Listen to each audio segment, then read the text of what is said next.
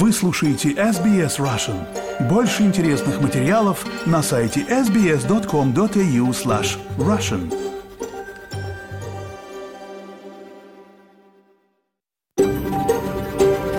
SBS, a world of difference. You're with SBS Russian on mobile, online and on radio. Вы слушаете SBS Russian на мобильных устройствах, в интернете и по радио. Добрый день всем! Сегодня суббота, 14 октября. Вы слушаете программу SBS на русском языке. А в студии для вас сегодня будем работать Светлана Принцева и я, Виктория Станкеева. Я хочу выразить признание традиционным владельцам земли, неба и водоемов и выразить уважение старейшинам прошлого и настоящего. Мы отдаем дань уважения старейшей в мире продолжающейся культуре. И коротко о том, что вас ждет сегодня в программе. Напоминаем, что сегодня в Австралии проходит голосование по вопросу голоса коренных народов в парламенте. Обязательно посетите один из избирательных участков и сделайте свой выбор. В конце сентября 2023 года прошли заседания Международного суда ООН по иску Украины против России по конвенции о геноциде. Адвокат Нина Бойер присутствовала на слушаниях в Гааге и рассказала Лере Швец о том, как они проходили. Россия, объявляя о начале полномасштабного вторжения, в выступлениях Путина, в ряде документов в международные организации, в заявлениях различных своих полномочных представителей на международном уровне говорила о том, что Россия действует в Украине с целью остановить и наказать геноцид русскоязычного или российского населения на Донбассе. Украина говорит, геноцида не было. Соответственно, эти обвинения в совершении геноцида, они ложные. И Украина просит, по сути, установить, что Россия на основании ложных обвинений в геноциде начала войну. Мы продолжаем записывать наш подкаст про деньги и технологии. Сегодня послушаем второй эпизод, гостем которого стал Алексей Плешаков из Social Discovery Group. А еще сегодня познакомимся с группой «Анна», интернациональным коллективом с верой в большое будущее. И, если успеем, послушаем хорошую песню. В конце сентября 2023 года прошли заседания Международного суда ООН по иску Украины против России по конвенции о геноциде. Украина утверждает, что Россия использовала ложные обвинения в геноциде в Донбассе для оправдания вторжения. Адвокат Нина Бойер присутствовала на слушаниях в Гааге и рассказала SBS Russian о том, как они проходили.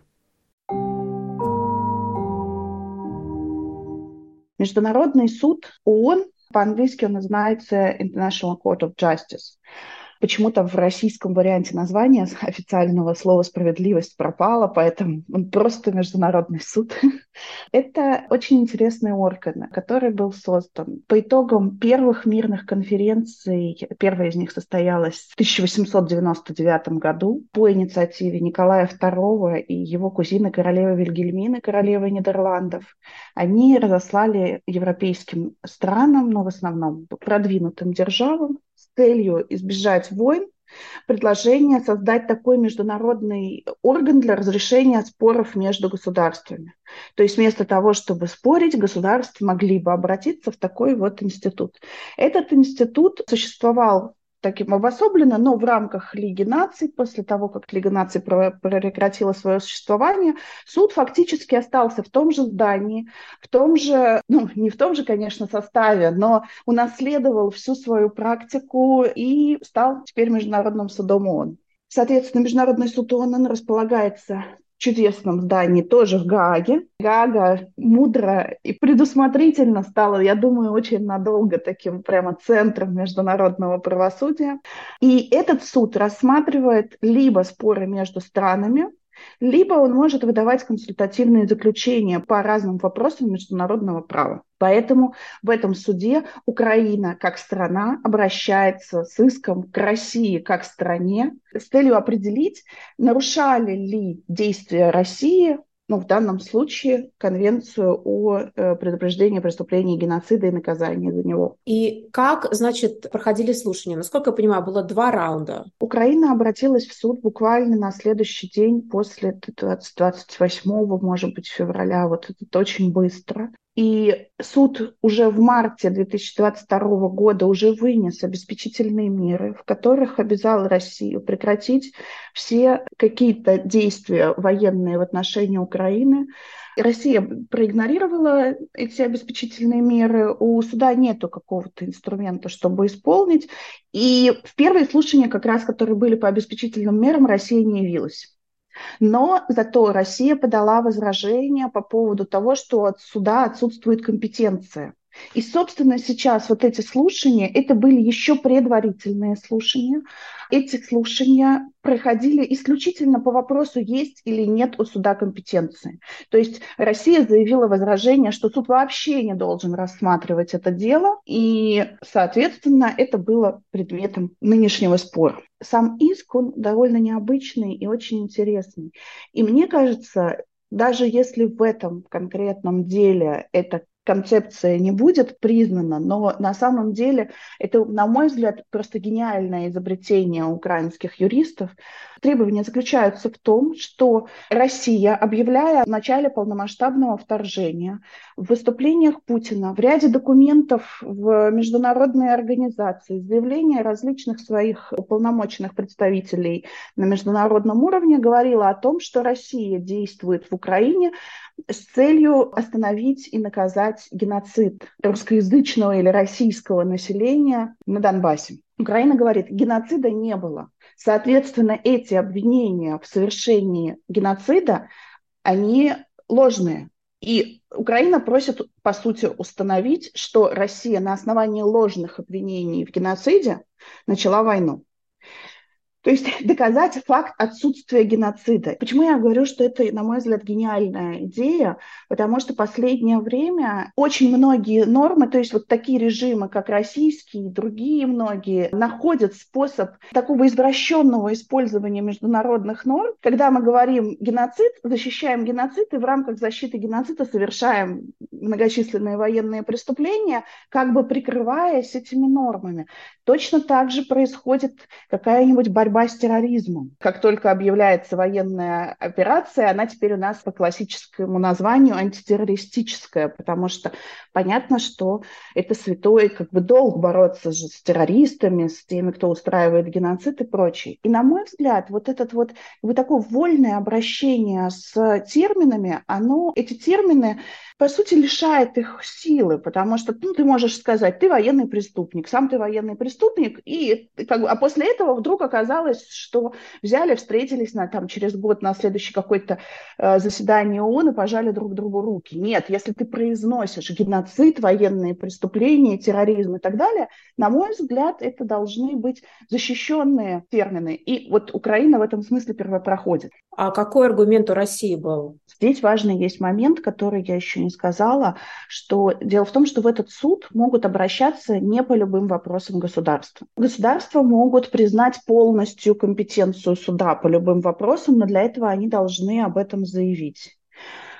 Но оговорки на применение, на разрешение споров в этом суде содержатся примерно 300 международных соглашений есть. Это соглашения в том числе о геноциде, о расовой дискриминации, о терроризме, о финансировании терроризма. Очень много соглашений, в которых есть оговорка на то, что вопрос может рассматриваться в международном суде. И Россия как раз возражает. Она говорит, истинная цель Украины – это законность или незаконность российского вторжения. А этот вопрос, говорит Россия, не входит в компетенцию международного суда, а входит только геноцид. А Украина пытается подтащить вот эту идею о геноциде, чтобы создать у суда компетенцию искусственно. Я была на этих слушаниях, слушала Россию, поэтому я это не откуда-то прочитала. Я внимательно все несколько часов выступлений российской делегации прослушала, поэтому могу сказать. Россия говорит буквально следующее. Мы никого в геноциде не обвиняли. Это просто риторический прием со стороны Путина. немножко соврал наш президент, что с него взять? Это буквально говорит представитель Российской Федерации в суде. Говорит, не обвиняли. А то, что он сказал, с кем не бывает. То есть мы никого не обвиняли в геноциде, а мы реализовывали право на самооборону. Потому что есть право на самоопределение, вот эти республики самоопределились, и мы их должны были защитить. Поэтому мы реализовывали право на самооборону. Оно не клеится. Значит, геноцида не было. Во-вторых, украинская власть – это военные преступники, которые терроризировали население, совершали геноцид на Донбассе. Я клянусь, они показывали картинки Бандеры.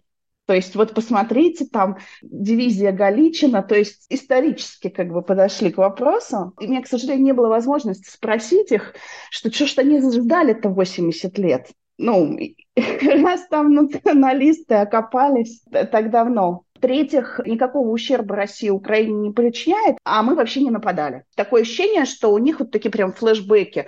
Бандера, потом, где вы были 8 лет на Донбассе. И сейчас вот мы вдруг в суде, а все остальное, оно за пределами. Сейчас вот суд заслушал Россию, заслушал Украину. Еще одна уникальная особенность этого дела, такого не было никогда в практике международного суда. В дело подключились еще 32 страны, которые на стороне Украины. На это был выделен отдельный день, выступали представители этих 32 стран, они подавали свои письменные мнения, и все они поддерживают Украину, что, конечно, Россию сильно задевало, и во втором раунде слушаний она даже жаловалась, что вот они столько раз повторили слова Путина о том, что мы должны защитить народ Донбасса от геноцида, потому что они, уважаемый суд, хотят вас загипнотизировать. По сути дела, это слушание официально на уровне ООН вынесли слова Путина на рассмотрение. Так подождите, ваш же президент сказал, что он пошел защищать народ от геноцида, что там русских притесняют, что их там убивают. 8 лет уже, значит, пытаемся это сделать. Вот России пришлось уже совсем вмешаться полностью. А тут внезапно вы говорите, что нет, мы этого не делали, мы этого не говорили, вообще в это не верили. То есть это, по сути дела, на слушании вынеслось основной аргумент российской пропаганды. И тут же на этих слушаниях российская пропаганда честно сказала, что «а мы не имели это в виду». Честно говоря, но смешанные чувства, когда я вот это слушала, и оно так постепенно укладывалось в голове, я имею в виду структура аргументов. Понятно, что если выступление длится 3 часа, то там много разных слов звучит, иногда они более демагогические, иногда они содержат здравый смысл в себе. Но потом, когда ты понимаешь логику выступления, логику всего этого аргумента, то хочется спросить, тогда задать вопрос, если там не было геноцида, и геноцид не является предметом спора, потому что Россия тоже словами изо рта своего представителя заявила о том, что не может быть в этом суде рассматривать этот спор, потому что мы не обвиняем Украину в геноциде. Соответственно, спор-то нет, как он прям так и сказал, говорит, нету геноцида, нету спора. И хочется спросить, задать вопрос, а тогда зачем? Если спора нет, если геноцида не было, то что происходит последние эти 1,5 года сейчас? И... Да, какова цель? На этот вопрос российская делегация не дала ответа ни в первом раунде, ни во втором раунде слушаний. Вспоминается тактика представителей России в суде тоже в Нидерландах, но это еще 3-й был, это просто был обычный окружной суд Гааги, в котором рассматривалось дело по Боингу, когда в каждое заседание Российская Федерация приносила несколько стопок документов, просила рассмотреть эти всякие фантастические альтернативные версии, и суд отвечал, мы рассмотрели, у нас было специальное заседание, когда мы рассмотрели эти версии. Все, уже мы в следующем этапе находимся. На что на следующий день выходили статьи, что окружной суд Гааги отказался рассматривать альтернативные версии России о катастрофе. И, к сожалению, подавая такие противоположные сигналы, вот они потом надергивают из этого сообщения то, что им было нужно. То есть в каком-то моменте они говорят о том, что международный терроризм поселился и фашизм поселился в Украине, начиная с Бандеры, и вот посмотрите на эти лица, и вот посмотрите, там кого-то сфотографировали на фоне памятника Бандере. С другой стороны, мы не обвиняли, с третьей стороны, геноцида не было. У меня много эмоций по поводу этого суда, потому что это смешанные чувства, но с одной стороны, ты смотришь на это с профессиональной точки зрения, и это вызывает, ну, как сказать, когда смотришь на какую-то плохую работу, такую неловкость некоторую, но с другой стороны, ты понимаешь, что это не цирк. Ну, в цирке, может быть, можно было бы посмеяться, с другой стороны, стоит вот эта вся история ужасных, совершенно невыносимых последствий, и а с третьей стороны, ты понимаешь, что, в общем, для всего мира ты вот с этими клоунами, ты, собственно, и отождествляешься. Вот, как бы, как тебя видят, в том числе судьи, российский судья, кстати, ну, судья, которого назначила Россия, он сидел вот большую часть выступления вот так вот, реально рука-лицо.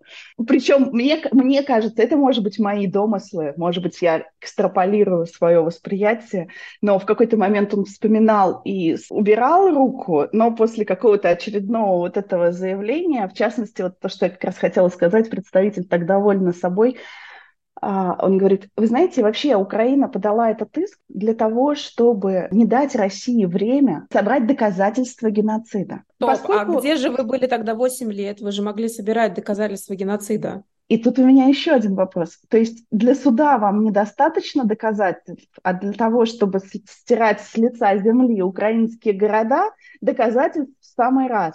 Почему все так долго длится? Зачем так много раундов, так много часов слушаний? Ведь даже мы рассматриваем здесь в этих раундах не, собственно, вопрос сам, а рассматривался вопрос возможной компетенции или некомпетенции суда. Дело в том, что у суда, ты видишь, и нету полномочий что-то сделать. У суда нет вооруженных сил, у суда нет никаких специальных сил реагирования. Он не может принять решение и потом его исполнить.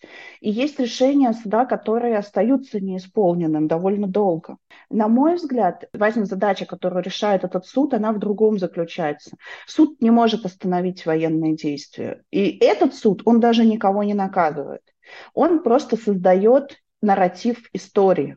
То есть если, когда мы читаем о каких-нибудь исторических давних событиях, мы вынуждены смотреть на них глазами того, кто нам о них рассказывает, историка или писателя или что-то, то в этом случае мы, когда у нас есть суд, вот Россия имеет возможность предоставить сейчас доказательства того, что в Украине в течение этих 8 лет совершался геноцид русского населения на Донбассе. И аудитория у этого суда, она огромная и во времени, и в пространстве. Когда это прошло судебную проверку, вот такую длинную, такую монотонную, местами скучную, это еще можно слушать, если слушать, например, в заседаниях Международного уголовного суда, там процесс одновременно ведется на 2 языках, и поэтому еще все переводят постоянно. То есть это еще занимает, это еще само заседание, ну, продляет вместо там, 3 часов, там будет 12. Это все очень долго, нудно и так далее, но пока что ничего круче, чем вот этот суд, чем состязательный судебный процесс, не изобрели для того, чтобы на самом деле собрать все версии истины и дать им какую-то оценку. И зачастую даже не так важным оказывается, какое решение принял суд. Потому что даже если суд примет решение о том, что там, вот это ложное обвинение в геноциде не нарушает Конвенцию о геноциде, тем не менее вот этот весь скоп нарратива, он все равно будет существовать. И какой-нибудь, я не знаю, студент юридического факультета в Чили или в Перу через 50 лет сможет прочитать весь ход вот доказывания. Был этот геноцид, не было геноцида. И, к сожалению, в смысле, наоборот, конечно же, к счастью, к сожалению, для России эти слова, они сейчас в суете кого-то могут ввести в заблуждение о том, что мы защищаем русскоязычное население Донбасса. Но в результате, в исторической перспективе, оно все будет видно. Вот ваши слова. И они останутся записаны, ну, я думаю, словно навсегда.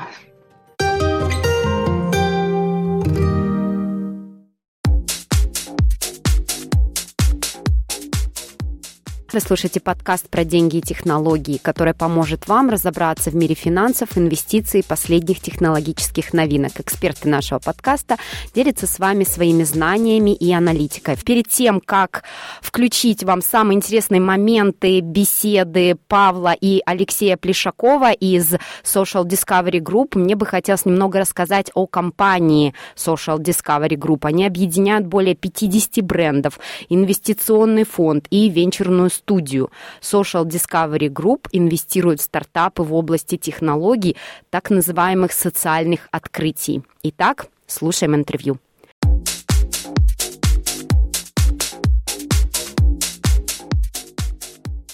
Алекс, и сразу же сходу первый вопрос. Вот мне очень любопытно.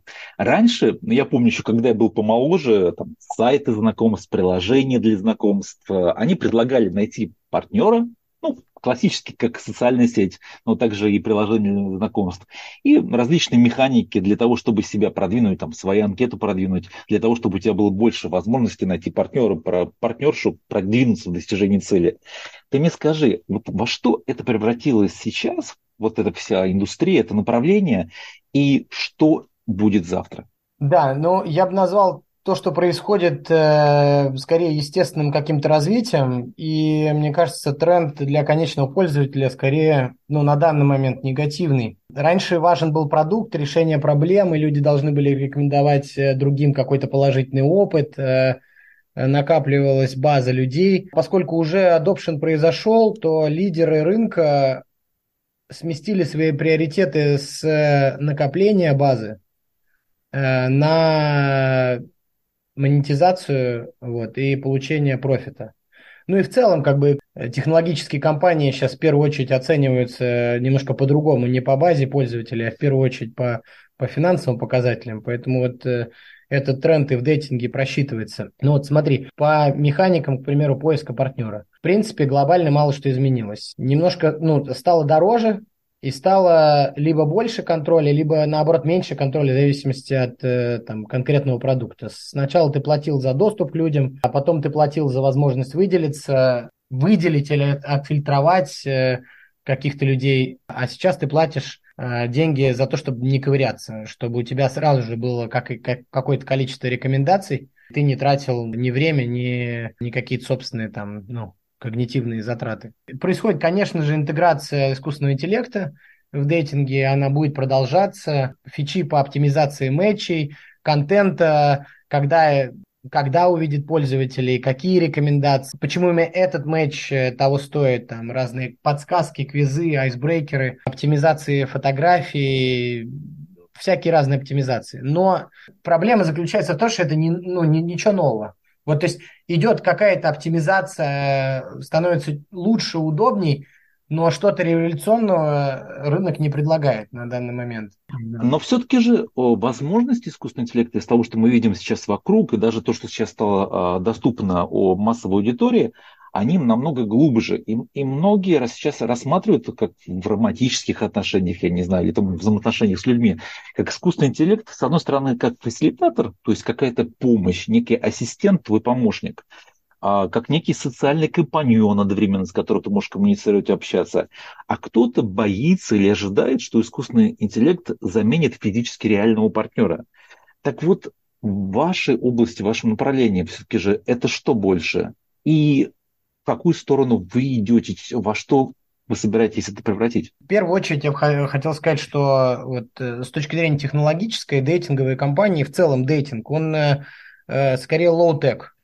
То есть мы берем какие-то технологии, да, и дальше уже, когда они достаточно развиты, мы их адаптируем в дейтинг. То есть, ну, там, если говорить про дальнейшие тренды, мне кажется, там технологически они предсказуемые. Там те же метаверсы, умный поиск за счет анализа кучи данных, возможно, доп-функции, как вот симулятор знакомств, общения, там какие-то там условно чат-боты или виртуальные компаньоны. Надеюсь, что кто-то додумается сделать продукт, ценность которого продолжится и после того, как партнеры найдут друг друга. и этот продукт будет сопровождать и помогать их отношениям на протяжении многих лет, потому что на данный момент это, с моей точки зрения, основная проблема дейтинга, что он очень транзакционный. Ты нашел партнера, стер приложение, и дальше, ну, как бы, ты как бы оказываешься в абсолютно таком blue ocean, ничего не понятно, нет никакой поддержки, нужно кому-то... А для некоторых это первое отношение, к примеру. Ну, то есть нет... Вот это достаточно большая проблема. С точки зрения фасилитатора, что мы делаем? Мы делаем продукт, который называется Eva AI. Это некоторый флирт-бот для мужчин пока что. Интересная статистика. Судя по нашим результатам, там в 90, не помню, 92, что ли, ну там мы АБ-тестирование делали, 92, по-моему, процента юзеров предпочитали бота человеку, потому что по некоторым причинам. Первое, бот запоминает контекст, а человек через 5 или 7 сообщений уже не помнит контекст. Особенно если этот контекст случился позавчера, к примеру. Вот, бот намного более эмпатичный, бот, фантазия бота уже на данный момент не хуже, чем у человека. Пока такие результаты. Вы слушаете программу SBS на русском языке. С вами Виктория Станкеева. Группа «Анна» – интернациональный коллектив с верой в большое будущее. Свой стиль они описывают как симфонический металл, а их вокалистка – профессиональная оперная певица. Музыканты из разных стран объединились в Мельбурне, создав проект «Анна». Продюсер группы, он родом из Украины, Алекс Марчиновский, и солистка, она из России, Анна Христенко, пообщались со Светланой Принцевой.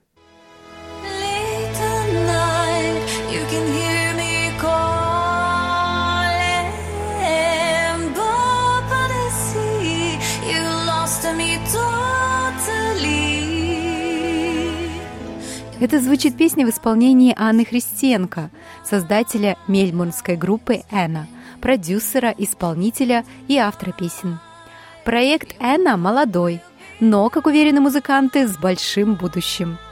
Мы поговорили с русскоязычными участниками этого проекта, а состав команды многонациональный, все как мы любим, с Анной Христенко и с менеджером группы Алексом Марчиновским.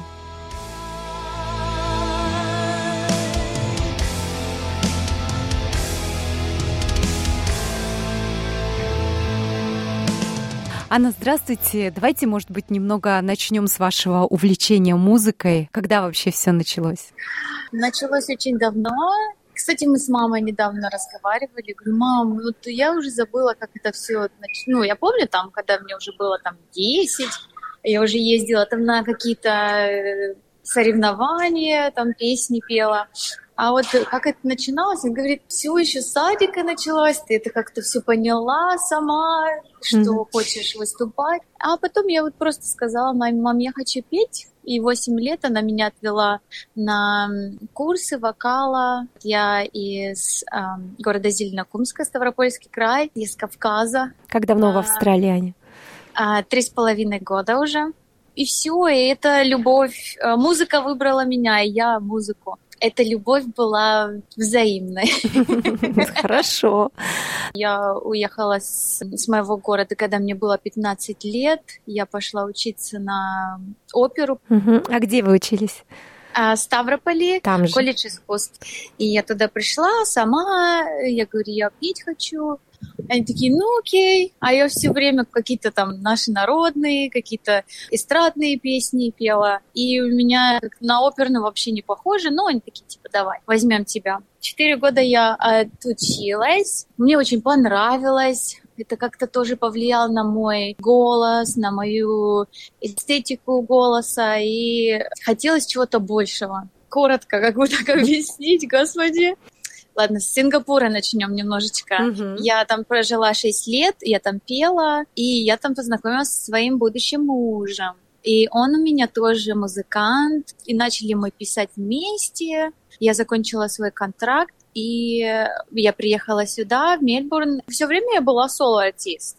Но так как и он музыкант, его группа, она в Сингапуре, и постоянно нужно летать, выступление, может быть, там, в следующем месяце они не могут приехать. И мы решили, что мы будем в одной группе. что я буду солисткой, вот, мы будем вместе писать музыку, и нам нужно было найти группу, и мы нашли. Это, по-моему, декабрь прошлого года. Вы пишете музыку или тексты тоже? Я пишу текст, историю, вот, мелодию я пишу, и муж мне помогает с английским, как правильно это все оформить. Написать, да. Вот, а музыка, ну, уже мы уже вместе как бы садимся, и уже там они играют такое. Я такая, окей, мне нравится, если что-то не нравится, мы что-то переделаем, мы это вместе делаем. О чем ваши песни в основном? Ай, о разбитой любви. Что всегда актуально. Да, актуально, пока что да. Пока что что-то грустненькое, потому что начала я писать тоже, потому что сердце разбили мне, и нужно было как-то это, не знаю, пережить, что ли. Любите выступать на сцене? Какие эмоции это вам даёт? Боже, я бы оттуда не уходила бы. Я бы там жила на сцене. Я очень люблю выступать. Это мое. Это то, что я могу делать вообще, проснувшись с утра пораньше. Эмоции какие? Эмоции радость. Могу быть собой, даже немножечко экстра. Какой я не могу быть в жизни. Ну, получается, финансово, наверное, пока не полностью вас обеспечивает этот проект, и другие работы, да, наверное, приходится выполнять участникам группы. Да, мы работаем днем, чтобы делать то, что мы любим. Вот. Пока что мы не зарабатываем на этом. Но ничего страшного, зато мы очень счастливы и радостны. Какое-то обращение к нашим радиослушателям, может быть, послушать вашу музыку, прийти на концерты, можете сейчас пригласить. О, боже мой! Ой! Я очень рада, что у меня есть такая возможность. Ребята, приходите, пожалуйста, на upcoming gig. Это будет 7 октября. Хелиба, Фрэнкстон, 7 часов вечера. Если не получится, приходите, пожалуйста, на 28 октября. Это будет очень круто. Сен-Килда, SP Hotel, 7 p.m. start. Будет здорово. Если придете, я буду очень рада.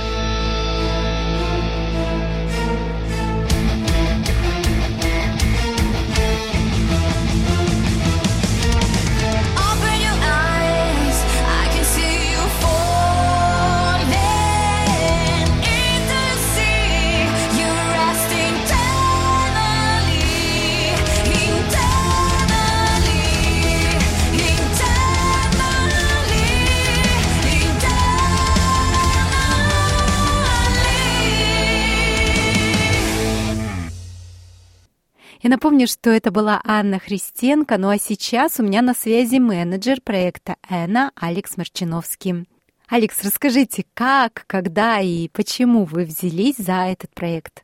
Ну, на самом деле, как бы я занимался музыкальным продюсерством давно. Я начал в 2018 году. Как хобби, потому что люблю музыку. У меня вообще моя специальность совсем другая. Да, какая? Я финансист, моргидж-брокер. А почему вот. Музыка? Ну вот, закончил музыкальную школу, всю жизнь любил музыку.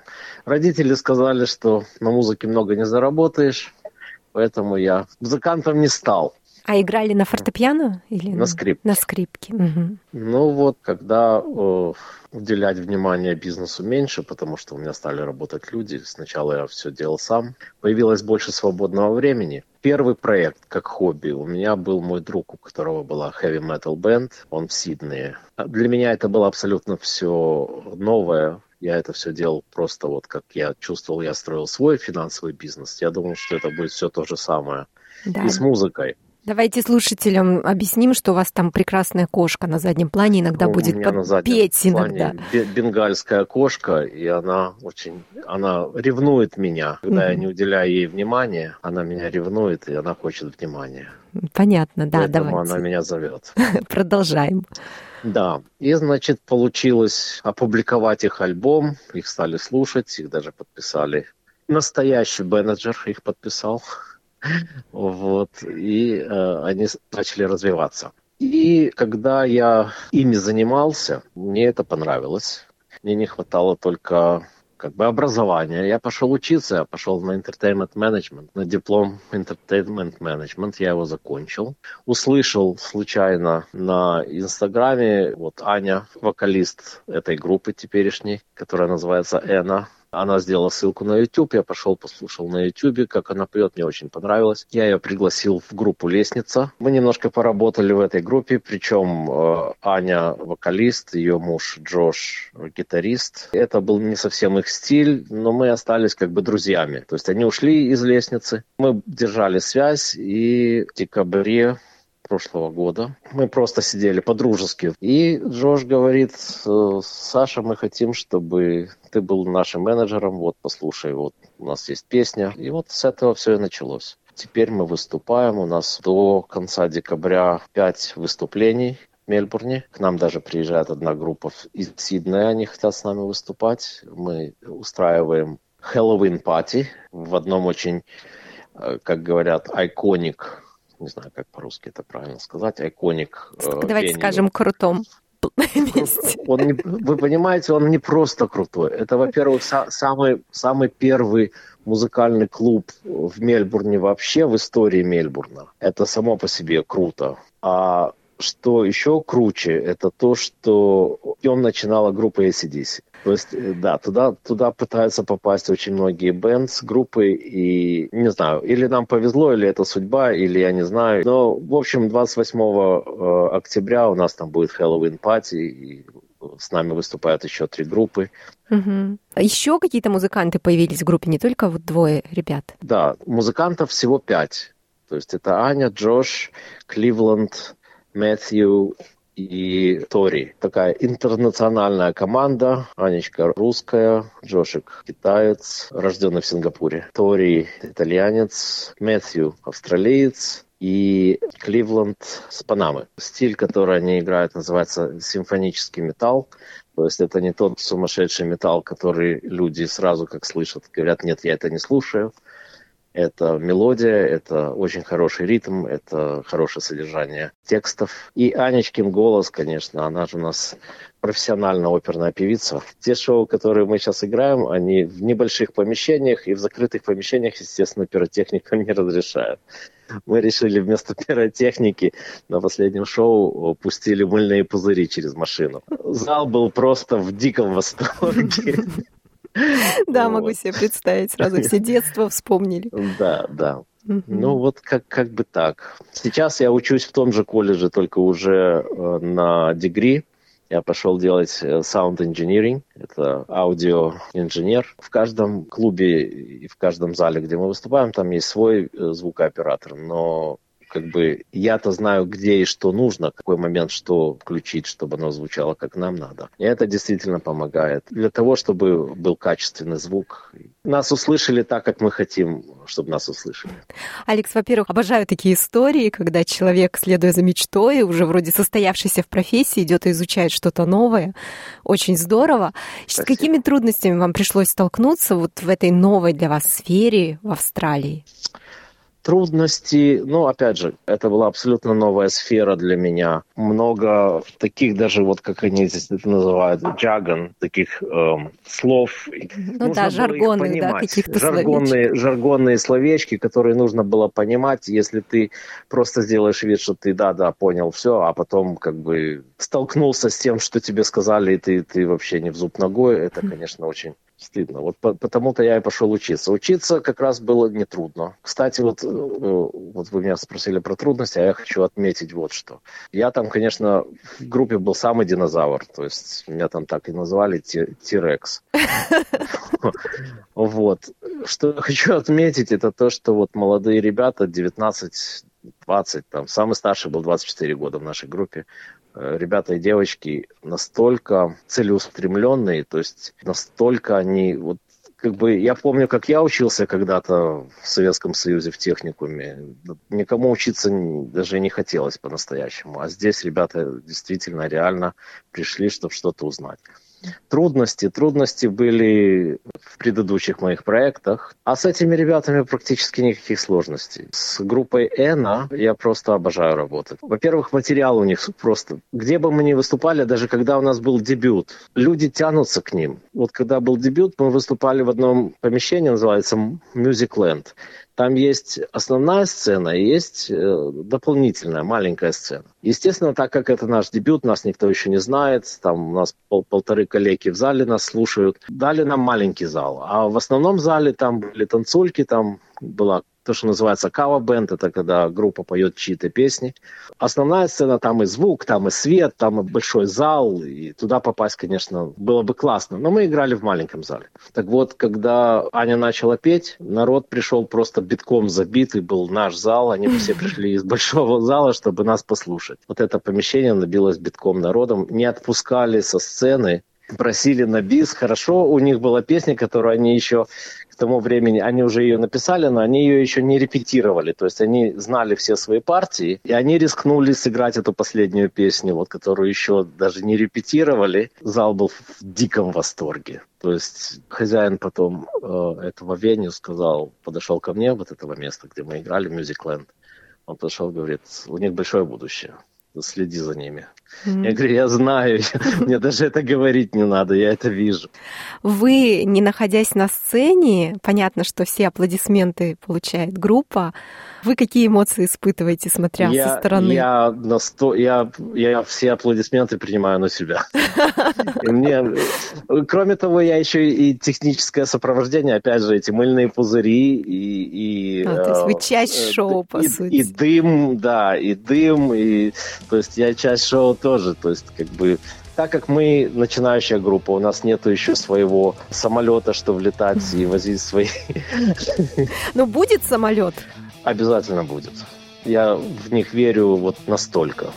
Я в них настолько верю.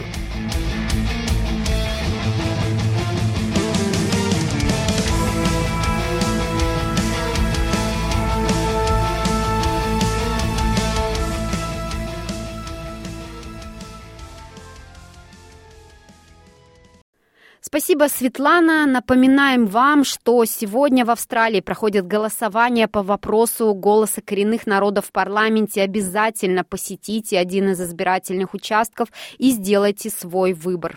А наша программа подходит к концу. Сегодня для вас работали Светлана Принцева и я, Виктория Станкеева. Желаю вам спокойных выходных.